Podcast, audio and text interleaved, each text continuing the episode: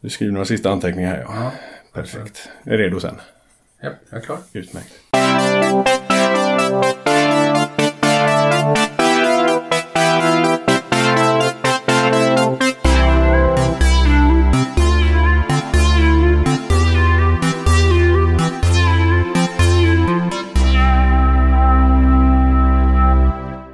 Hej och välkomna till Böckerna bakom. Podden där jag, Hugo Hellman, eh, pratar eh, med personer som kanske inspirerat just dig. Om vad som i sin tur har inspirerat dem i litteraturens värld. Och idag sitter jag med Joppe Pilgren. Välkommen till podden. Eh, tack så mycket. Kul att ha dig här. Mm. Ska jag introducera dig eller vill du introducera dig själv? Det kan jag göra. Jag är Joppe Pilgren. Jag sjunger och spelar gitarr i Docenten och skriver låtar i det bandet. Det är ett band som har hållit på väldigt länge. Eh, vi har, jag tror vi har gett ut 13 album, gjort mer än 1000 spelningar. Jag har jobbat med, med olika tv-program och varit programledare för, för motorprogram och eh, utbildningsprogram. Och sen så jobbar jag med livemusik eh, och livemusikarrangörer i en organisation för sådana. Och ehm, Ja, så jag har jobbat mycket med kreativa näringar och så alltså jag har gjort massor med andra grejer också. Men jag har gjort en bok som heter Farbror Joppe kör fel. Det är en barnbok. Ehm, och sen har jag skrivit text till en fotobok, några konstiga texter till en fotobok som heter eh, Cars. Mycket på en gång. Mm. Men du har haft lång tid på dig. När började ni med docenten egentligen? Eller Ja. var det Aktiespararnas årsmöte du började med? Vi, vi börjar med, med Aktiespararnas årsmöte och sen gled det, det in i docentdöd som numera är docenterna. Just det. Och Så- det är 77. Ja, typ. Så det är länge. Mm. Ja, det får man säga. Mm. Och ni, eh, men ni är fortfarande på gång som sagt. Ja, ni släppte nytt i våras här. Ja, Jag har släppt ett nytt album i våras som heter Kritstrecksränder och missiler. Det gör ju att man behöver vara nykter när man säger just det, för att det är svårt, svåruttalat. Men, men, äh, men vi har gjort ett superbra album äh, och äh, apropå böcker och sånt där så kan man säga så här att ja, vi läser väl, alla i bandet läser väl rätt mycket men sen är framförallt så är, ju, så är det ju väldigt textbaserad musik. Alltså orden har väldigt stor betydelse för, för för vad vi håller på med. Orden är minst halva grejen av, av vad vi gör med vårt band. Och det är också därför som, jag vet inte, jag tror inte det finns något band som är, eh, som är refererad till på till exempel ledarsidor så ofta som docenterna. alltså, det här och det här partiet skulle behöva mer bensin i blodet eller eh, för partiet X eh, känns som att det är varma öl och kalla element som gäller eller så vidare. Så att det faktiskt så, så har vi blivit eh, refererade till väldigt ofta, i, speciellt faktiskt i politiska sammanhang. eh, När man har tagit olika, olika fraser eller låttitlar och liksom byggt en text runt dem. Eh, vi ska ju prata böcker. Du har redan sagt att ni läser mycket. Men eh, om du vill gå in mer på det. Hur viktigt, eh, vad spelar böcker för roll i din, ditt liv? Ja, alltså jag, jag ser på så här, det, några, några böcker ger avtryck och inspiration.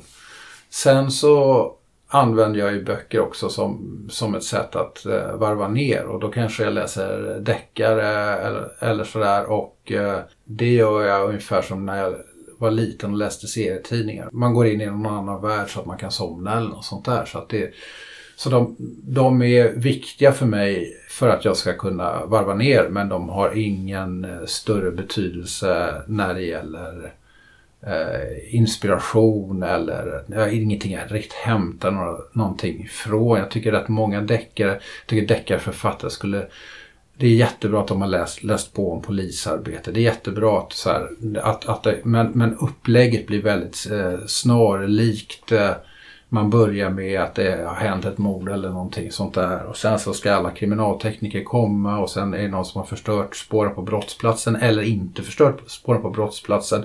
Sen så är det en obduktion och sen så ska alla prata om alltså, hur man känner för obduktionen. Jag har sett många lik tidigare i mitt liv men det här var nog fan med det värsta jag har sett. Men eh, assistent eh, så och så är redan på toaletten och eh, spyr. Eh, Ja, så, så är de. Och sen så hittar man olika ledtrådar och sen så blir det någon vändning och sen så är det klart. Mm. Ja, eh, och där, där tycker jag, de skulle, jag tror man, där, där tror jag att de skulle behöva lite mer inspiration. Att, att, att, sen- är de ofta väldigt pålästa. De, de kan säga så här att, att det är, alltså de har läst, de som skriver böckerna har läst in sig på hur, på kriminalteknik. De har intervjuat eh, poliser. Så alltså de har, jag tror att de har rätt så korrekta tekniska uppgifter och sånt där. Men jag önskar eh, nya dramaturgiska grepp och det finns ju några som gör det. Men, men eh, Jag tänker, men är det inte det man letar efter också på ett sätt just det? Man vill inte ha oväntade saker egentligen. Inte riktigt oväntade. Man vill ha det här Ja, lite nej. hemtama. Det är därför man läser. Jo, jo nej, men så, så är det ju. Så ser man väl också. Det är ju samma sak med tv-serier och sånt där. Men det är alltid kul om det, är- om det är skruvat på något lite annorlunda sätt. Att det inte är blå kopia. Och ibland så kan jag känna att det är blå kopia. Så här, och, och, och sen så kan jag ibland tycka vissa, speciellt sven, några svenska författare som läser ändå mest på svenska. Så, så, så lite bättre språkbehandling tack. Mm. ja. Men då, eh, du läser ändå, läser du dagligen eller är det? Jag läser varje dag. Det gör jag. Ja. Läser du, eh, skulle du eh, kunna säga att du läser helt för din egen skull? Eller läser du för att du känner att du ska läsa? Eller liksom, är det lustfyllt nej, rent på ett sätt? Nej.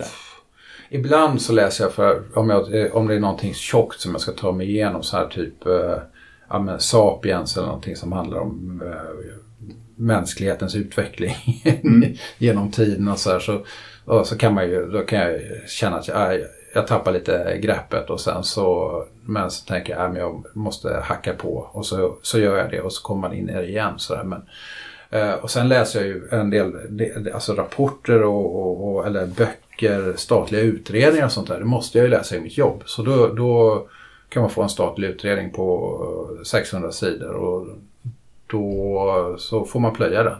Mm. Eh, Men jag tänker om du, eh, om vi ser dig, om du står framför din bokhylla så att säga. Och så tänk, när du ser den framför dig. Mm. Ser du en, eh, en, en hylla där det står böcker som du är glad över att du inte har läst? Eller är det, de här måste jag läsa någon gång? jag, min bokhylla den är mest fylld med konstböcker. Mm. Som, alltså, som, som ju då är bilderböcker som man egentligen bläddrar i och så kanske man läser, det kanske står någonting, det kan vara utställningskataloger och sånt där. Det är det jag har framme och andra böcker som jag har, har läst. Jag, jag, jag, så, när det är pocket så läser jag och sen så slänger jag dem. För jag vet inte vad jag ska ha dem till annars. Och när det är andra böcker så kanske jag sparar dem. Eh, men ibland lägger jag också undan dem, därför då har jag ju läst dem. Mm. Så jag, jag har liksom inte så här att ingen bokhylla med, med olika böcker som är olästa. Utan de, antingen är de lästa, eh, lästa och slängda eller lästa och förvarade. Men du är alltså så metodisk i detta att det inte... När du ska läsa en bok, då är det ja, då skaffar jag den boken, läser den, tar bort den. Mm. Och sen börjar du om. Mm. Imponerande metodik. Jag har, eh, jag har bara... eh, Jag har alldeles för mycket böcker som jag bara känner att jag borde läsa. Men eh, hur, eh, om vi går tillbaka till din barndom. Hur såg det ut i ditt, i ditt föräldrahem med böcker? Hur är liksom... Men, eh, min, min, min mamma jobbar på, på bokförlag. Mm. Eh, Så det fanns ju böcker hemma och hon gjorde ju, eh, ja, hon jobbade för Natur och kultur och Bonniers och sådär. Så det fanns ju böcker. Eh, Pappa är jurist så det fanns ju också en jättetjock lagbok som han hade haft när han hade pluggat som inte fick slängas och sådär. Så det fanns ju, det har ju funnits böcker och ja, båda har ju akademisk utbildning och så, här, så, det, så, så det har ju funnits bo, bokhyllor hemma. Mm. Absolut. Och ett, var det ett uppmuntrande till läsning? Hur, eh, Mm, ja, ja, ja. Nej.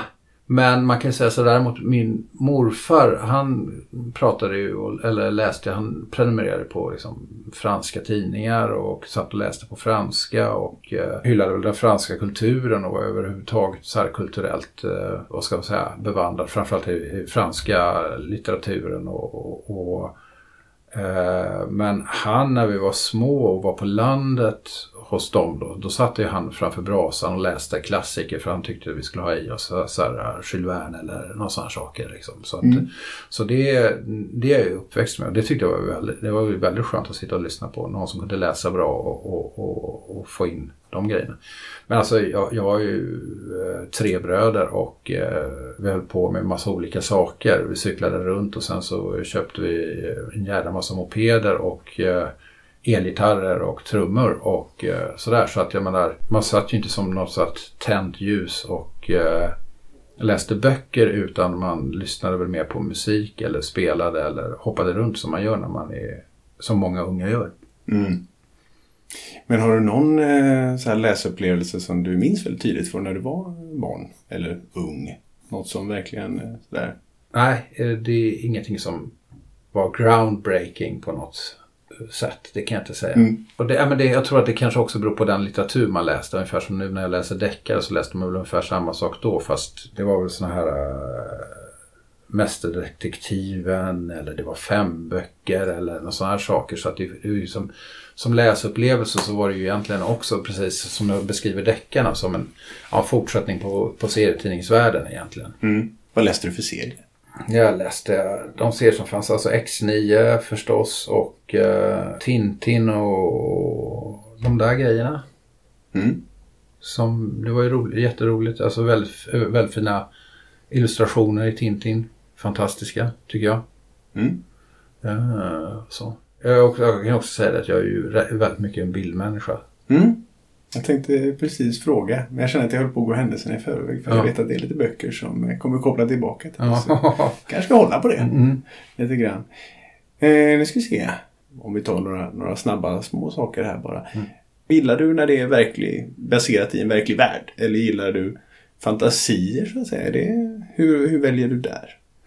Jag väljer nog eh, en verklig värld och det har nog med hela poputtrycket att göra. Det finns en, en realism i, i eh, poppen där man tänker, alltså även om det inte alls behöver, allting behöver inte alls vara sant, men man, man gör ett alter ego i poppen som är lite bredare än man själv, men det ska fortfarande vara i närheten av, av en själv. Mm. Så att man tänker att eh, när ett band eller en artist eh, sjunger någonting så skulle, det, så skulle det nästan kunna vara som att det var deras verklighet. Och det är ju en förflyttning som jag tycker känns jävligt bra. Mm. Och så där tänker jag ju ibland, till exempel när jag går igenom eh, kontrollen, säkerhetskontrollen till flyg så tänker jag ju så här att ja, okej, här tror ni att det, det kommer någon som heter Joppe Pilgren och ja, och det ser ni att det är och han ska åka till London. Då tänker jag så här att i min dator så finns det jävligt mycket racingmaterial, alltså att jag är racingingenjör när jag går igenom det där. Och så förflyttar jag mig till själv till att vara en racingingenjör och funderar på hur en racingingenjör skulle ha tänkt och tyckt om säkerhetskontrollen eller vart den skulle. Liksom så här, bara, bara för att göra sådana, eller, eller jag leker med den typen av alter egon som flyttar sig en bit bort från vad jag själv är. Mm. Och, och det, jag, jag vet inte varför, men det är bara kul. Ja, det, själv så gott som något. Men jag tänker just, känner du då att litteratur liksom som mängdträning någonstans har gett dig just den här, eh, liksom kunna tolka verkligheten på olika Ja. sätt? Har det hjälpt mycket? Eller Ja, känner du jo, men det, det tycker jag. Och jag tycker väl att det är väl det som, menar, alltså nå- någon form av idé om bildning då kan man väl säga det. Att man kan, man kan tänka sig att böcker kanske ger en förståelse för hur andra människor kanske kan tänka eller man kan också fundera på det så här att ja, men om du och jag möts så vet ju inte, ja, men du, nu har ju du läst på mig lite grann så här så du vet en del av de, de grejer jag har varit med om och jag vet lite grann om, om vad, du har varit, vad, vad du är för någon men inte så jävla mycket. Men, liksom så här, men vad, alltså vad, vem är det man möter och vad har man med sig i, i i sitt bagage. Och det formar ju en förstås. Liksom. Och då kan man ju börja snurra runt, runt det. Varför är olika personer på olika sätt? Eller, jag menar egentligen, de, bild, de, de direkta bilder vi har av varandra är ju jävligt uh, ytliga. Och, så, så, och då tycker jag väl att, ja, då kan man nog säga att det är en allmän, allmän litteraturträning. Och det finns ju inte riktigt i film till exempel. Alltså det är ju väldigt sällan som, som, som man djupnar på det sättet. Men men även i de enklaste böckerna så kan man säga så här, men så och så tänkte den och så, så får man följa med in, in i skallen på, på vem det nu är. Mm. Och på ett lite djupare sätt. Och det, det tror jag är jättebra Mm. för fantasin. Men också kanske för, för att förståelse för andra Mm. människor. Ja, precis. att förståelse och att ha förståelse och att ha fantasi Mm. är ganska nära sammankopplat ändå. Lite så du menar? Ja, jag tror, jag tror ju det. Och jag tror, eller alltså, nej men egentligen när man möter människor så kanske man i alla fall ska vara öppen för att de har, jag menar alla har sin historia. Så kan man ju säga. Så, alla har sin jävla bakgrund och alla har sin ångest och alla har sina tillkortakommanden men också sina fördelar och sånt där. Och, och, och man ser ju väldigt lite av det eh, om man inte lär känna folk väldigt, väldigt väl. Ja, nej, men där tror jag vi, eh, vi sätter punkt för prologen. Mm. Så att säga. Och eh, går in på, på brödtexten. Eller vad vi ska kalla det. Kapitlen i alla fall. Nu är det fortfarande så att kanske alla inte har lyssnat på alla avsnitt. Så att eh, jag förklarar hastigt här för lyssnarna. Att eh, det kommer alltså vara så här att eh, Joppe har då eh, valt ut ett antal böcker som vi ska prata om. Och delat in dem i kapitel. Som eh, svarar lite på en fråga om honom. Så eh, ja, Eh, vi börjar med det helt enkelt och går in på det, det första kapitlet. Kapitel 1 Arg ung man Vad betyder det här då? Arg ung man är en av eh, våra låtar som eh, vi gjorde för rätt många år sedan och eh, handlar väl egentligen om att, eh, vad ska man säga, gå sin egen väg eller att, eh, ja det handlar om arg ung man och det är väl eh, också ett klassiskt så här, vad ska man säga, tema i, i filmer och musik och överhuvudtaget. Det är väl kanske det vanligaste temat men vi gjorde en, vi gjorde en låt om, om, om det.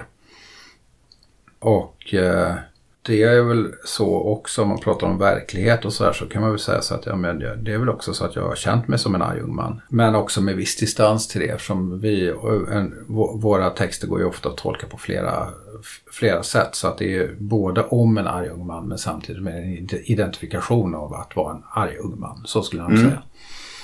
Eh, mm. Och då är man ju eh, direkt intresserad av eh, hur, hur du blev en arg ung man. Om vi, om vi jämför med andra av dina eh, som höll på med liknande musik kanske i början i alla fall. Får man säga att ni spelade någonting som gick åt eh, punkhållet.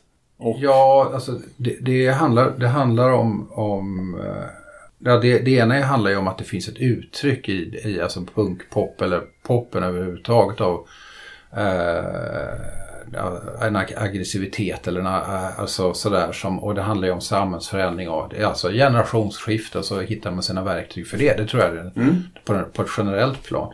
Eh, för mig eh, har det alltid varit så, jag vet inte fasen var det kommer ifrån men jag Ja, och det är så fortfarande att jag, jag är extremt allergisk mot eh, maktfullkomlighet. Att någon säger, eller överhuvudtaget att, att, faktiskt mot makt. Mm. Jag vill inte att någon ska säga till mig vad jag ska göra överhuvudtaget. Nej. Eh, och det är ingen bra att försöka liksom, säga, säga till mig vad jag ska göra. Utan jag bestämmer själv vad jag ska göra. Mm. Och, så det, i det finns det både då, det ena är å, ena hållet en stor fri, alltså ett stort behov av frihet. Eh, och eh, det andra hållet är ett, en, vad ska man säga, en kamp mot makt, maktfullkomliga, ma, maktfullkomlighet. Så skulle jag säga. Och så är det fortfarande. Jag, jag, jag tål inte. Det är ju intressant för det, var, det jag försökte säga, som jag inte riktigt lyckades sätta ord på. Men just om man jämför med till exempel eh, ja, men Ebba Grön och sådär lite mer. Just att det var ju mycket liksom den punken arbetarklassfolk som bodde ute i förorterna och eh, var arga på det sättet. Men som vi redan har pratat om här. Eh, dina föräldrar var akademiker och det var ju, ja som sagt, din morfar som satt och läste franska tidningar. Du kommer ju liksom från både vad som känns ett, ja, ett socioekonomiskt eh, Absolut. välstånd. Ja, absolut. Inte, inte en klassisk punkbakgrund. Nej, eh, det gör jag inte. Men det var ju lätt att ändå... Eh, alltså, för mig handlar det väl också om att hitta sitt eget uttryck. Att ett sätt att uttrycka sig. Och det, det är klart att om man kommer då från en sån bakgrund, då, kan man ju, då hamnar man ju i svårigheten om man är i punkgenerationen. Att, att det är svårt att skriva protestlåtar om att det är för mycket tjänstebilar på garageuppfarterna. Det, det, den, den, den funkar inte så bra. Utan då så börjar man hitta andra ämnen och det finns ju massa, med, det, det, även i anglosaxiska musiken så finns det ju massa som, alltså, som har ungefär den, den bakgrunden. Som har ändå gått på liksom på, på olika skolor, uh, art schools i England och sånt där. Och som, och som har hittat in i musiken där. Kanske också som en, som en, som en väg, att, uh, ett sätt att gå sin egen väg. Alltså, när man bor, på den tiden nu så fanns det så här, ja, men, ja, hockey eller orientering. Och mm. sen så kom punken, var bra, då kan man göra någonting annat. Mm. Och samtidigt så tror jag att man byggde också upp då någon form av uh, ilska eftersom det var ändå så att när vi började spela liksom, och när vi kom ut med låtar så fick de inte spelas på radio utan då fanns det någon form av eh, som, som blev ett generationsbrott. Va? Där, där, där det kom in arga insändare om att när ni spelade Docent Död och Ebba Grön på morgonen, det går inte för sig liksom, i, i radio. Då byggde ju de, de andra ett vi mot dem och då var man ju nöjda för då hade man ju ett vi och dem förhållande till, mm. till, till uh, alltihopa och då kunde man fortsätta vara arg ungefär så skulle jag mm. säga. Men, men uh, ja så var det nog. Mm. Uh, och vilka böcker är det du har med dig eh, till det här? Alltså jag, jag tänkte först på, för att det finns ett citat i den här låten som är så här eh, När Adam grävde och Eva spann fanns det ingen som var businessman. Varför ska man pr prata i en diktafon när man kan gapa i en mikrofon? Och det är en travesti på en bok som jag tror det finns i en, här, när jag läste nationalekonomi eller om det var ekonomisk historia, som jag, jag tror att den heter Economics eh, och där, där det fanns ett eh, uttryck under, jag tror franska revolutionen, när Adam grävde och Eva spann så fanns det ingen som var adelsman, alltså att man reagerade mot, mot överheten på det sättet. Mm. Så då är det, som, det är inplockat och, och eh, formaterat i, i, i våran text. Um, om man tar det där lite längre så, så till exempel så, så, så, när jag läser, läser böcker, då läser jag, jag läser faktiskt rätt mycket böcker om, om uh, makt och politik. Jag läser om så här amer, amerikansk politik, jag kommer inte ihåg vad alla böcker heter nu, men, alltså, men också en biografi. Sen, ja, så, ja, så har jag läst till exempel Henrik Berggren som har skrivit en bok som heter Underbara dagar framför oss, en biografi över Olof Palme som ju kommer från en minst sagt en borgerlig miljö och som ändå blir någon form av, jobbar för någon form av rättvise, mm. rättvisetankar och sånt där. Och, och eh, samtidigt en eh, karriärist. Eh, men jag, jag, tycker den typen av, av litteratur och, och, är spännande att läsa. Så jag, mm. jag plöjer en del sådana här. Den här är ju så här. Den ser vältummad ut. Ja, vältummad. Det blir ju så när den är liksom typ nästan 700 sidor. Mm. Så det där lär mig rätt mycket. Alltså jag, jag, jag, och där finner jag också inspiration till alltså, låtar och låttexter. Och det handlar, alltså mycket av, mycket av mina texter handlar ju om, om makt och eh, alltså fortfarande det här som är att jag är jävligt frustrerad över maktfullkomlighet. Jag har svårt mm. att stå ut med det och sådär. Så att, eh, men men då, det, det är ju ett sätt också att förstå Mm. Alltså förstå vad är drivkrafterna, hur fungerar de politiska systemen och alltihopa sådär. Så, att mm. det, så jag är väldigt intresserad av, egentligen av, av det är två saker som står mot varandra. Det ena är ju så här makten för sin maktens skull som är, som är viktigt för, för maktmänniskor. Och det andra är att göra någonting bra. Och jag, jag har full förståelse för, för maktambitioner om det för att göra någonting bra. Däremot så finns det väldigt ofta situationer och speciellt personer inom till exempel politiken som eh, framförallt vill ha makten men att göra någonting bra är helt och hållet underordnat. Mm. Alltså precis det som leder till polit politikerförakt kan mm. man ju säga jag menar, på senare tid har man sett sådana här saker. Så här, oj, jag, jag har bränt massa skattepengar på resor. Eh, det var ett misstag. Nej, men fuck you säger jag bara. Liksom, du, du kan väl hålla ordning på, på dina grejer. mm. Vi bläddrar vidare tror jag mm. och går till, eh, till nästa. Mm. Livet, Keith Richards. Mm. Är det du har med det? De där två är ju på något sätt eh, två olika, olika sidor av, av samma mynt eller, mm. eller samma sida av, av ett ja. mynt. Två snubbar som har gått sin egen väg. Ja. Också lite vad den låten eh, Arjung man handlar om att, att man Mm. Den, den ligger nog mer åt Keith Richards-hållet till att man skiter i samhället eller gör, gör det på, det, på sitt eh, mer sloppy sätt än, än, än Olof Palme som eh, var en, ändå en rekorderlig människa på massa olika sätt. Ja. Det finns väl jättemånga böcker av, eller framförallt med honom. Är det här den bästa? Ja, jag tror att det är, det är en av de bästa. Jag har inte läst så jättemånga böcker av honom. Men jag, jag tycker att alltså det, jag, jag tycker bara att det är, alltså det är roliga interiörer man får när han skriver att det finns en amerikanare någonstans. Alltså han var väldigt, väldigt, väldigt nära att åka in i fängelse och, och de hade rätt mycket droger och sånt där. Och så skriver han någonstans att det finns säkert fortfarande en skeva Malibu eller någonting annat med jättemycket kokain under instrumentbrädan som vi glömde där. Sånt där tycker jag är jätteroligt. Alltså mm. för det liksom sätter, sätter fart på fantasin. Och jag tycker, sånt gillar jag helt enkelt. Sådana anekdoter från, från uh, rock'n'roll-livet där, där det, är, det blir som det blir och det är som det är. Och sen så händer det och sen så händer det. Och, och det känns så som att de nästan bara åker med i sin egen berg och dalbana på något sätt. Och det är lite coolt. Mm. Är Keith Richards en stor inspirationskälla för dig? Ja, det får man nog säga. Alltså, man får nog säga att Stones är det överhuvudtaget. För de, mm. har ju, de var ju väldigt, väldigt bra. Det finns ju, jag menar, album och texter som är jättebra. Sen så om man, om man skulle granska Stones texter idag ur ett feministiskt eh, perspektiv så, så skulle de inte hamna så där jättehögt upp på den listan skulle jag säga. Och så kan vi väl stanna där. Mm. Eh, men, men eh, det finns texter där som är helt... Uh, ja, som är tidstypiska så kan man säga. Mm. Och, och, då har man varit jättesnäll. Ja. Men sen har de med en, jättebra, en, del, en del jättebra texter också. Som, som, så att, så, men framförallt alltså hur de låter. Hur de, att de skramlar ihop ett bra sound tillsammans är ju fantastiskt. Mm.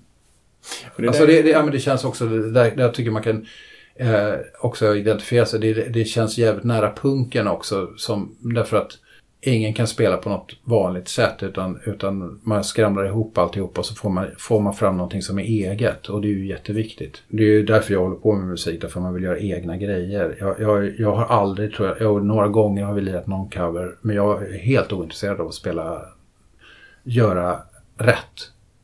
Jag har aldrig velat göra rätt. Utan jag vill göra på mitt eget sätt.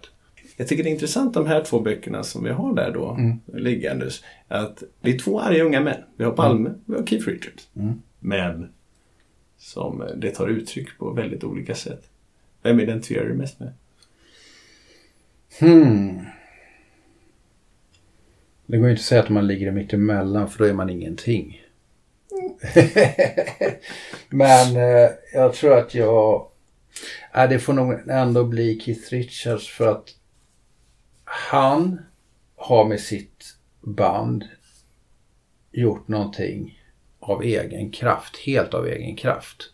Jag har med väldigt mycket med mina olika jobb men, men framförallt med, med musiken och sånt där också gjort någonting helt av egen kraft utan linjer att gå efter, utan några utan något egentligen. Mm. Och, Hur tänker du då? Mm. Ja, nej men därför att eh, Palme eh, kommer in i ett politiskt system och gör karriär och så är han välutbildad och sen så, så är han väl i allra högsta grad en egen och speciell person, absolut. Men han är också med i en fabrik. Eh, eh, innan Rolling Stones bildades så fanns inte Rolling Stones överhuvudtaget. Så de, de skapar ju det i och för sig i en kontext men ändå helt av egen kraft. Och jag kan ju känna samma sak med, med, liksom att, att, med vår musik. Att vi bara, okej okay, bra, nu sätter vi igång och vi gör det. Alltså det är inte så att man går in i ett hockeylag utan man gör ett hockeylag själv. Mm. Uh, och så. Mm. Och, och det, det, det, är ju svårare och uh, mer beundransvärt. Mm. Om du eh, ser på dig själv idag. Mm. Kanske inte ska kalla dig ung längre, men är du fortfarande arg man? Uh, ja, när det gäller, när, när det kommer till att uh, när uppifrån trycker ner, men när, när man uppifrån trycker ner förstör, då, då, är jag, då blir jag förbannad som fan. Mm. Är du till och med argare? Ja, jag är jättearg. Eh, sen så tycker jag väl att, och det kan man säga så att man blir bättre och bättre på att kanalisera det till, i form av att åtgärda. Att man, man kanske inte ska be folk dra åt helvete utan man ska skriva ett, ett brev som i princip betyder dra åt helvete fast uh, det är formulerat på någon, beroende på vem man ska skriva brevet till, formulerat på ett sätt som är adekvat i den kontexten. Men eh, det, går ju, det går ju att lära sig att eh, göra det. Mm.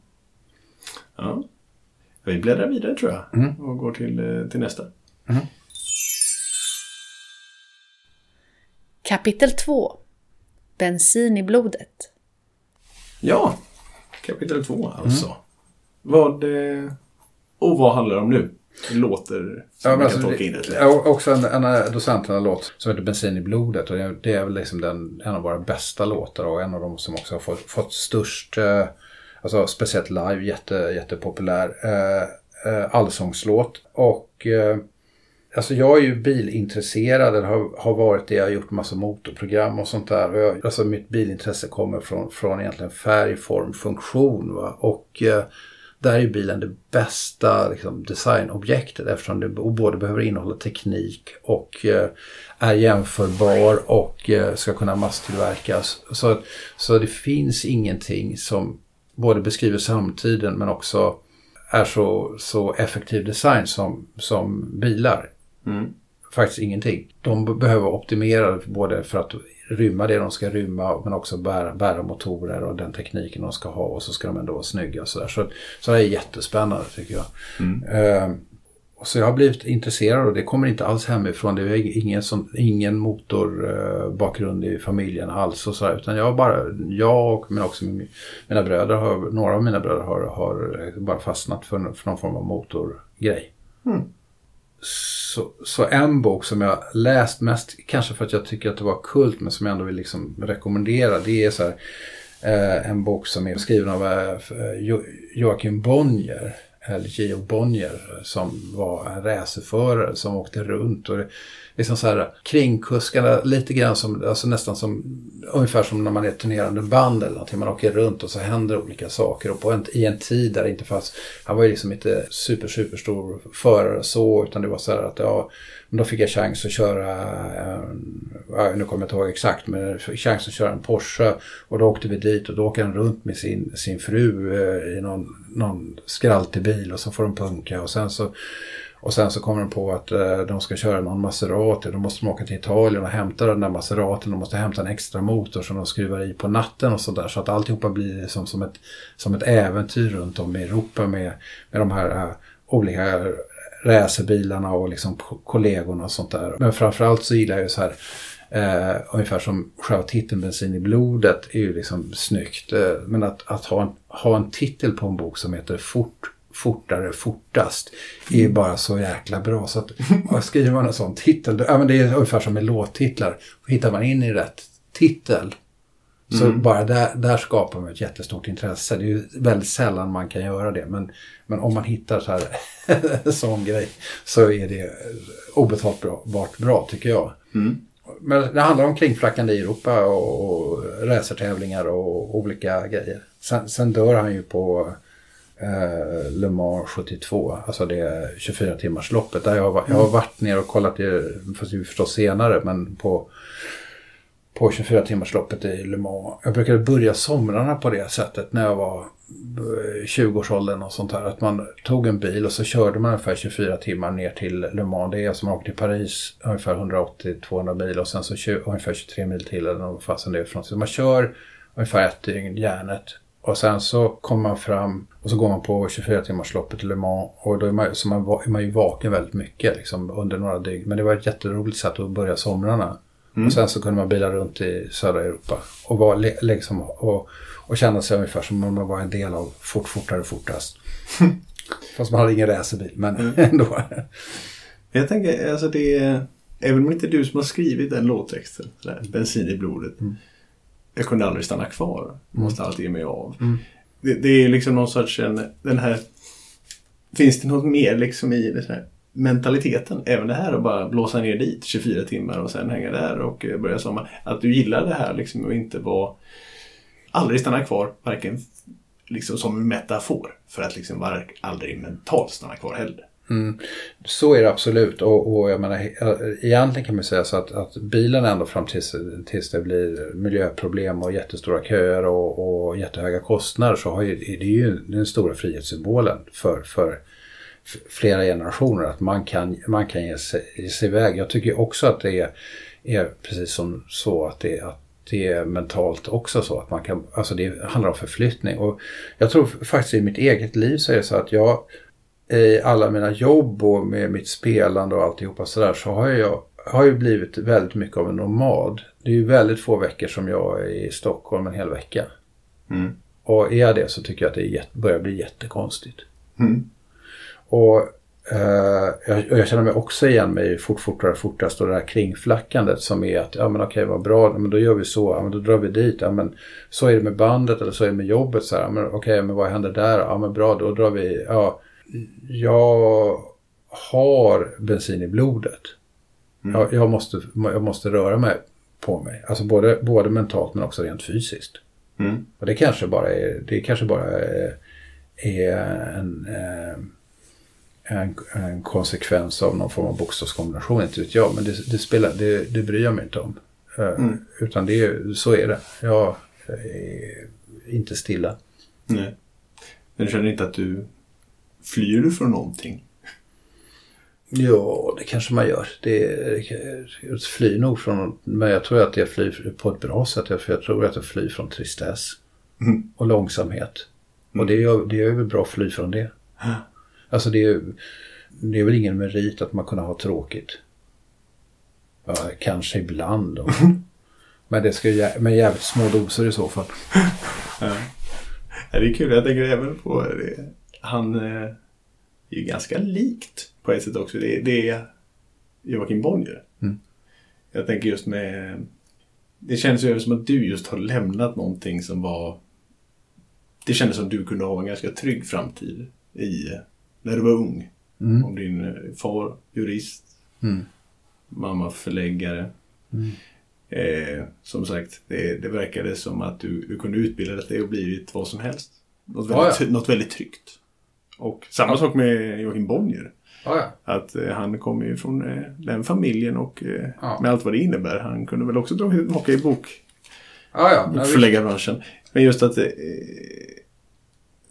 Finns det någonting, eh, just identifierar du med det på det sättet också? Att de är liksom inte, han inte bara just det bilintresset utan även att han eh, Nej men det, det, där handlar ju om att våga gå sin egen väg, att följa, följa sin riktning hur den än är och vad den än möter för motstånd. Men det är klart som fasen att hade jag velat göra det enkelt för mig, men frågan är ifall jag är en person som vill göra det enkelt för mig, men hade jag då hade jag gjort, då hade jag väl kanske kunnat klara av det, men jag har inte kunnat klara av att göra det enkelt för mig. Alltså det är klart jag kan tänka den tanken att det är skitbra, men även när jag haft dessa jättevälbetalda jobb och sånt där, om jag då tycker, om jag börjar känna så här att men det, här, det, här, alltså det här är inget jag kan brinna för utan här kan jag bara tjäna jättemycket pengar och, mm. och det är halvintressant. Ja men då ruttnar jag på en gång.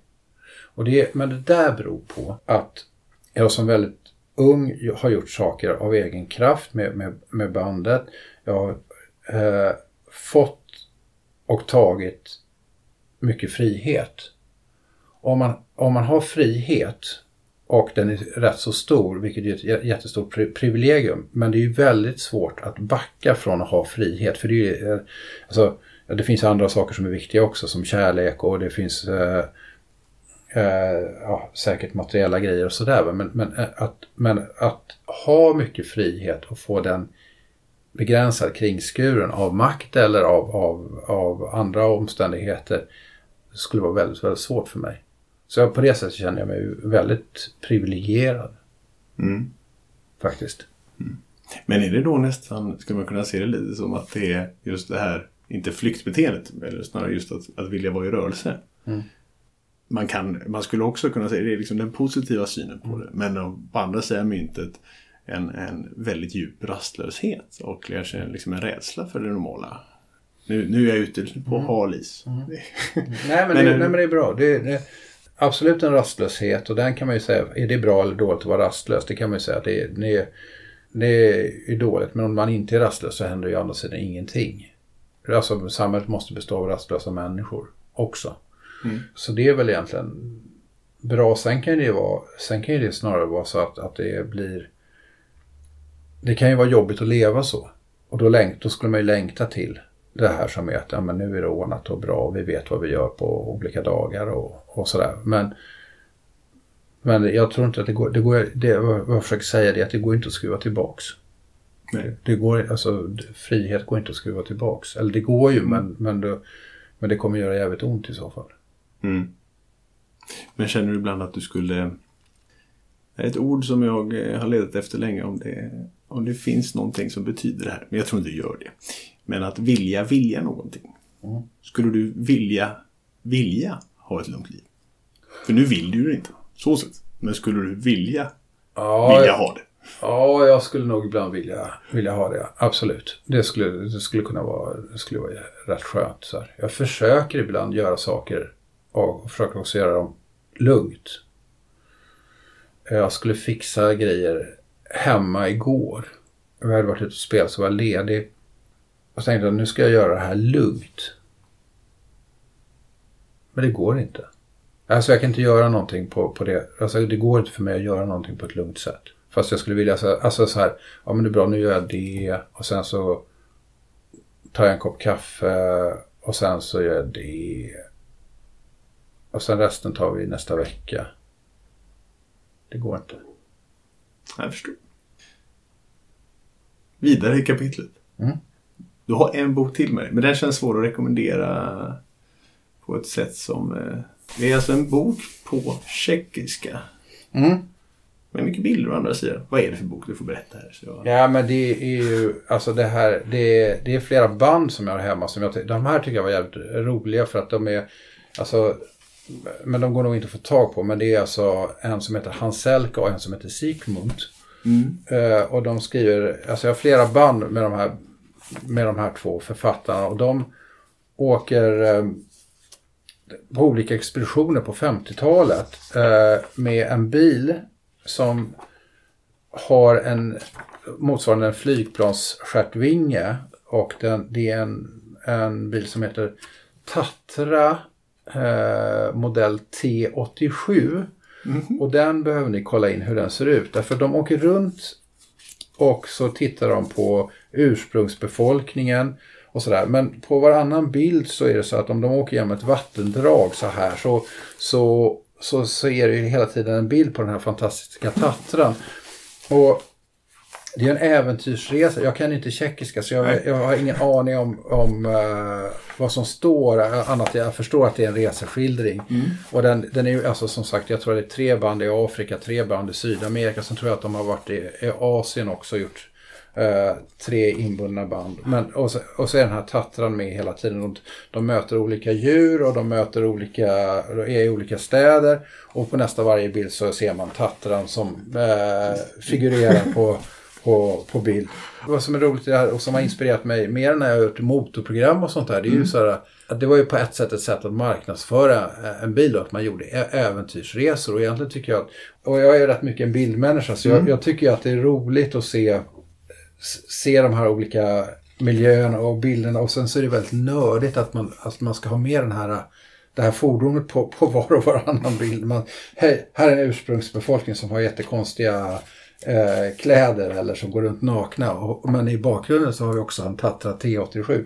så, att, så, jag, så, eh, så det tycker jag, ja, ja, men det, det har inspirerat mig till alltså, så här, att, att få, få, har fått mig att få idéer runt eh, eh, tv-program och sånt där som jag har gjort eh, och, och tänkt. Och, eh, men det har också fått mig att tänka på, på bilens betydelse ur olika aspekter. Och när jag gjorde motorprogram och gjorde som mest så var, var det först så att de, de ville mer eller mindre sparka ut mig för det var- det var så jävla konstigt allt jag gjorde. Men den här typen av böcker har gjort då att jag har haft, kunnat hitta olika infallsvinklar där jag har kunnat titta på bilen ur en designsynvinkel eller en ekonomisk vinkel eller en nationalekonomisk vinkel eller en kulturvinkel och så vidare. Och då så, så efter, att, efter första säsongen så höll jag på att åka ut ur tv-programmet och sen så, eh, men sen efter det så visade det sig att plötsligt att publiken tyckte att det här var fantastiskt bra och roligt. Och framförallt att kvinnor fick en ingång till, till bilar på olika sätt. Så att plötsligt så var det rätt många tjejer som började kolla på det där motorprogrammet som vi hade. Och det var, det var rätt roligt att det blev så. Det, det hade också kunnat sluta efter en säsong. Det var väldigt nära att det slutade efter en säsong. Men då har jag blivit in, in, eh, inspirerad av de här, de här tjeckiska knäppskallarna som åker runt och eh, upptäcker världen eh, på 50-talet i, i en konstig bil. Eh, Och så.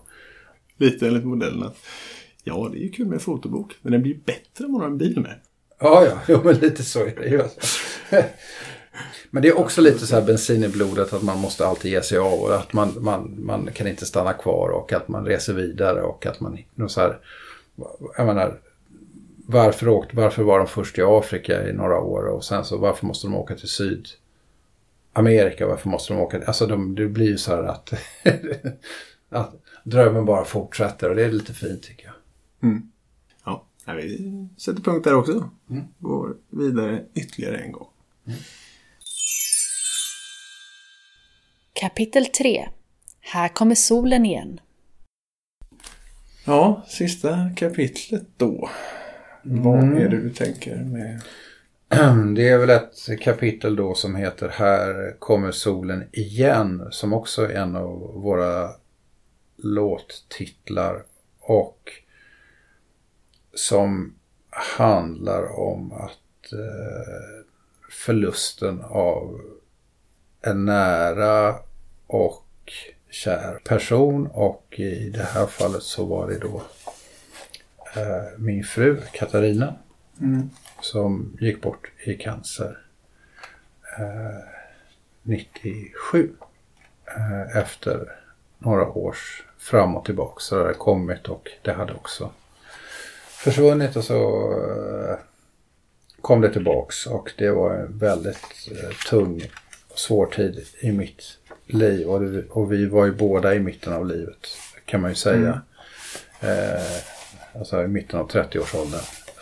Så eh, det var svårt att ta, ta sig igenom det. Ehm, och då så ja, dels läste jag ju då, eftersom det ändå handlar om böcker, så läste jag ju då olika böcker mest för att gå in i andra världar. För att det var ju mm, långa dagar och nätter och eh, sådär. Och då, då var ju böcker en tröst eh, och en annan värld att gå in i. Men sen så, så hittade jag bokhyllan hemma eh, Christian Gidlunds eh, bok I kroppen min. Och det är så lustigt för att eh, Christian uttrycker sig så fantastiskt eh, bra. Och han fick cancer och dog så småningom också av den. Men han berättade i den här boken I kroppen min som är delvis en dag. Han hade också en blogg som, men, men eh, där han berättar om eh, vad som händer och, och eh, hur han ser på livet och sjukdomen och sånt där på ett väldigt öppenhjärtligt sätt och väldigt starkt sätt och eh, som mång- väldigt många blev tagna av. Och då är alltså Christian Gidlund då som spelade i Sugar Plum Fairies. Han spelade i Sugarplan Ferry, ja just det. Och, och vi delade kontor ett tag. Han höll på med, med en tidning. Eh, och jag, jag satt bredvid där och vi jobbade tillsammans. Och ut och, gick ut och käkade någon gång. Och han kände ju till då det här med, med att Katarina hade dött och ställde lite frågor och, och sådär. Men vad, vad jag tycker är väldigt eh, Alltså dels tycker jag det är beundransvärt med den här öppenheten och sen hans förmåga att uttrycka sig. Men, och som jag tycker är en stark tröst. Eh, men sen så tycker jag också att han också, han både orkar ta hand om sig själv men också trösta andra. Vilket förstås är, antagligen inte alltid gick och eh, som förstås var säkert jävligt tungt för honom. Eh, men jag tror att eh, han också lyckades liksom leva ett, vad ska man säga, ett liv som var så rikt och så fullt som möjligt. Precis hela, hela tiden. Och, och, och det tycker jag ju är fantastiskt trösterikt. Och det, vi pratar en del om de, de grejerna också. Därför att även jag och Katarina försökte ju göra det. Eh, vi var nog inte så öppna med det. Vi släppte nog inte in så jävla många människor som han gjorde. Så vi, vi försökte väl låta bli att ta ansvar för, för eh, andras, andra människors egen ångest. För det är ju en stor risk när man, om man öppnar upp. Men, Mm. Och jag vet inte hur Christian hanterade det. Men, men eh, man får ändå försöka som, göra utifrån förutsättningarna, om man bara levde från dag till dag, att göra dem så jävla bra som möjligt. Och det, det känner jag väl att, att det, det, det, är verkligen, det gjorde ju verkligen eh, Christian. Mm. Liksom hela vägen. Som sagt, vi babblade en hel del och kände varandra. Vi var, hängde lite i USA tillsammans på någon, festival några, dagar så här. Och då, då hade han väl varit sjuk och blev tillfrisknad och sen blev han sjuk igen. Och så, så att förlust att, att, eh, att han är borta och förlust, förstås för mig en ännu större förlust att Katarina är Mm. borta. Är det någonting han lyckas i den boken då sätta ord på som du väldigt som du kanske, eller som ni kanske hade svårt för och sådär? Eller är det... Jag tycker att, nej, jag tycker att han, han, eftersom han bestämmer sig så tydligt för att, att istället för, jag tror att han hade idén om att han skulle skriva en massa olika storverk som, alltså som skribent eller författare eller vad man ska säga. Och sen så hamnade han i den här situationen så blev det här hans storverk där han verkligen eh, med utgångspunkt från sig själv eh, eh gör sin stora bok. Och det är klart att då, då är han ju väldigt eh, mycket mera... Ja, men han formulerar ju alltihopa. Det, kanske han formulerar väl väldigt mycket av det snarare som, som han själv kanske tänkte eller pratade om. Men eh, han gör ju det bara rakt av och rakt ut och det är ju fantastiskt. Tycker jag. Mm. Mm.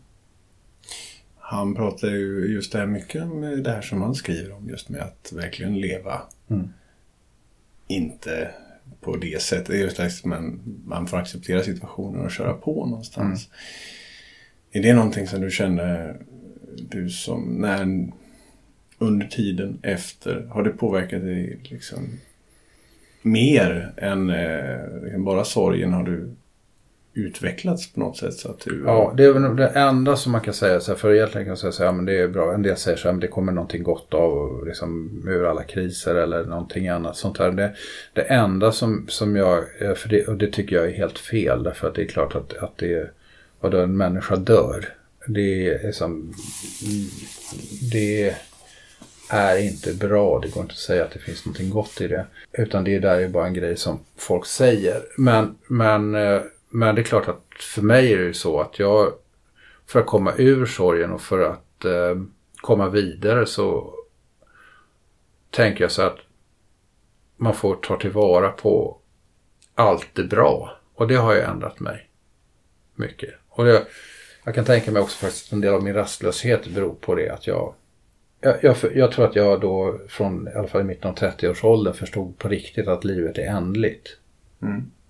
Och det tror jag inte man förstår på, på det sättet riktigt om man inte är, är nära. Alltså det, det kan vara så här att nej, när det här händer så kan jag säga så här, ja jag förstår precis hur du har för min äldre släkting som är 87 har också fått den där sjukdomen. Och det är kanske inte riktigt samma sak.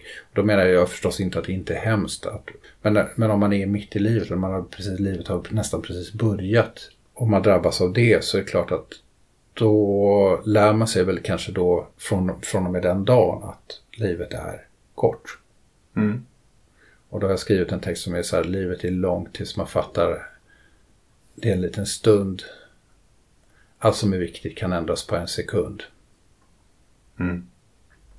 Och det kan ju vara ett besked eller någonting. Mm. Så, men det finns andra sådana kopplingar också i låtar som vi har gjort. Som, är, som, alltså som, som finns implicit i, i våra texter. Mm. Jag går vidare till nästa bok här bara. Mm. För det, det handlar väl, där handlar det väl lite mer om eh, just att sätta ord på saker. Eller tolkar jag Mm. det rätt då? Det är Nils Ferlin diktsamling? Ja, det är det väl. Det är dikter av Nils Ferlin. Eh, ja, alltså bara Det är en som heter Sömnlös eh, och eh, den handlar om eh, orossträngarna. Dova vassa och dova orossträngarna slå vita och svettslåge blå.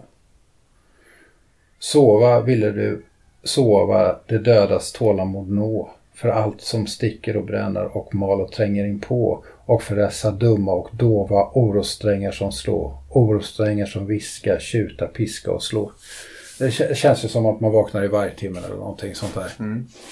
Men eh, det som jag tycker är spännande med det där är att jag har faktiskt tagit, tagit det i någon text, ordet svetslågeblå. Det är ju som ett sånt här sammansatt ord som han då rimligen har uppfunnit själv. Det är första gången som någon säger svetslågeblå eller skriver svetslågeblå Mm. måste ju vara Nils Ferlin.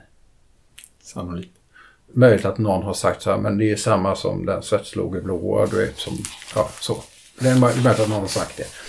Eh, som har svetsat på någon båt i Göteborg eller någonting sånt där. Men, men annars så, så, så tycker jag att sådana där grejer eh, är bra. Och, och svenskan också, om man skriver popmusik så är det så att alltså det är ett väldigt outforskat språk. Det, är inte så många, det finns inte så många poptexter på svenska och därför så är det väldigt roligt att hålla på med det. För att ibland när man skriver en låt så kanske, ja, jag tror till exempel för några år sedan så skrev jag en låt med ordet gentrifieringen.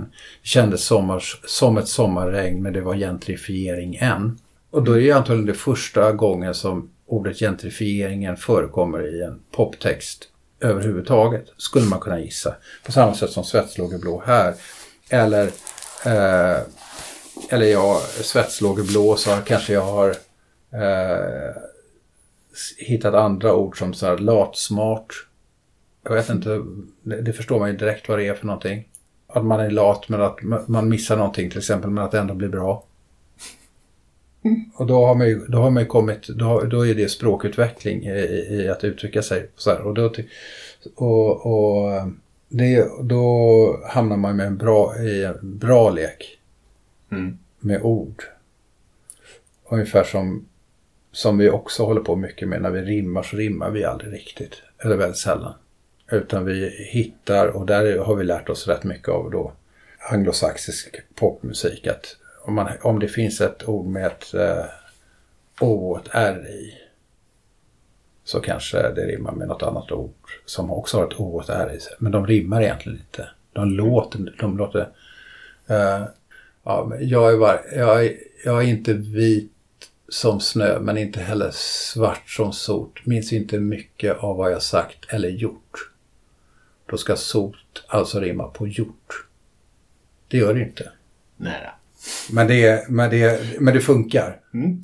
Ja, och speciellt när man sjunger det. Så, att, så, så det är som ett intresse för ord. Mm. Som finns. Ja, men eh, ja. Ja, precis. Om man skulle liksom sammanfatta vad det var vi pratade om i det här kapitlet så blir det mer någonstans att sätta ord på saker. Egentligen Ja. överhuvudtaget. Ja, jag tror att det, det, jag tror att det också det, alltså det är viktigt oavsett om det kommer ut i poptexter eller, eller hur saker och ting kommer ut så, så behöver man nog, eller ja, det där kanske man är olika. Men en del grejer behöver man, måste man nog uttrycka på något jävla sätt. Mm. Så tror jag. Mm. Nej, men jag kan känna igen det här med just... Eller det finns... Det är ju alltid en fascinerande aha-upplevelse när någon... När man någon sätter ord på känslor. Mm. Att man helt plötsligt... Eh, det kan man... Ja, men som eh, både som Gidon där i den boken. Där, det, är liksom, det, det är väldigt drabbande för han, han sätter ord på saker som man inte har tänkt på. Nu har jag aldrig varit i den situationen heller så det är liksom inte Nej. något jag kanske letar efter. Men även bara Eh, ja, men många liksom, gånger när man läser en bok att det kommer någon, beskriver en känsla, en upplevelse. Och så bara, ja, just det. Mm. Det är ju så man känner. Och det, är- det är liksom ett helt nytt sätt att få grepp om en känsla. Det är fascinerande just med ordens makt. Som det Ja, och, och, och det, fånga någonting som Ja. är abstrakt. det där tycker jag också är någonting som, som hela tiden pågår. Att man, alltså vissa grejer förtränger man, eller man vet inte. Man vet inte ifall de finns eller ifall man känner dem eller någonting annat. För att, det, för att de inte, Man, man har inte satt ord på dem. Och sen när, när det blir det så då, då, då eh, är det plötsligt rätt så tydligt. Mm. Så här, vad, vad, vad, vad är den här, ja, vad som helst, en frustration. Vad, vad, vad är den, vad beror den på? Så här. Och sen så kan man säga så här, men, ja, men det är för att det är mycket nu. Ja, men vänta nu, det kanske inte är för att det är mycket nu. Utan det kanske är för att ja, du inte får någonting tillbaks. Ja, okej. Vad, vad då för någonting tillbaks? Ja, det kanske är... Ja, är det så enkelt som, som att det är bekräftelse? Ja, men det kanske inte är så enkelt heller. Utan det kanske är något annat ord. Och så hittar man det ordet som är att ja, men jag tycker att det här är jobbigt för att jag inte känner att jag får... Att det studsar tillbaks någonting sånt eller sånt. Vad det nu kan vara för någonting. Mm. Och då blir det tydligare. Annars, och, och hittar man inte det ordet så blir det bara en allmän frustration som är rätt ospecificerad. Att fan, jag är missnöjd Mm. till exempel. Ja, precis. Just bara att det, det, det kan skapa just frustration.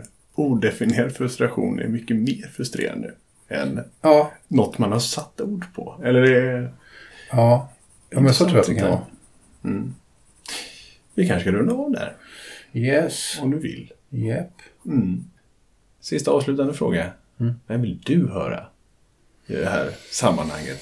Jag, jag tycker att, tycker att eh, Joakim, Joakim Thåström. Varför då? Vad, vad är det du vill veta om honom? Jag ifrågasätter inte, jag vill bara sätta det.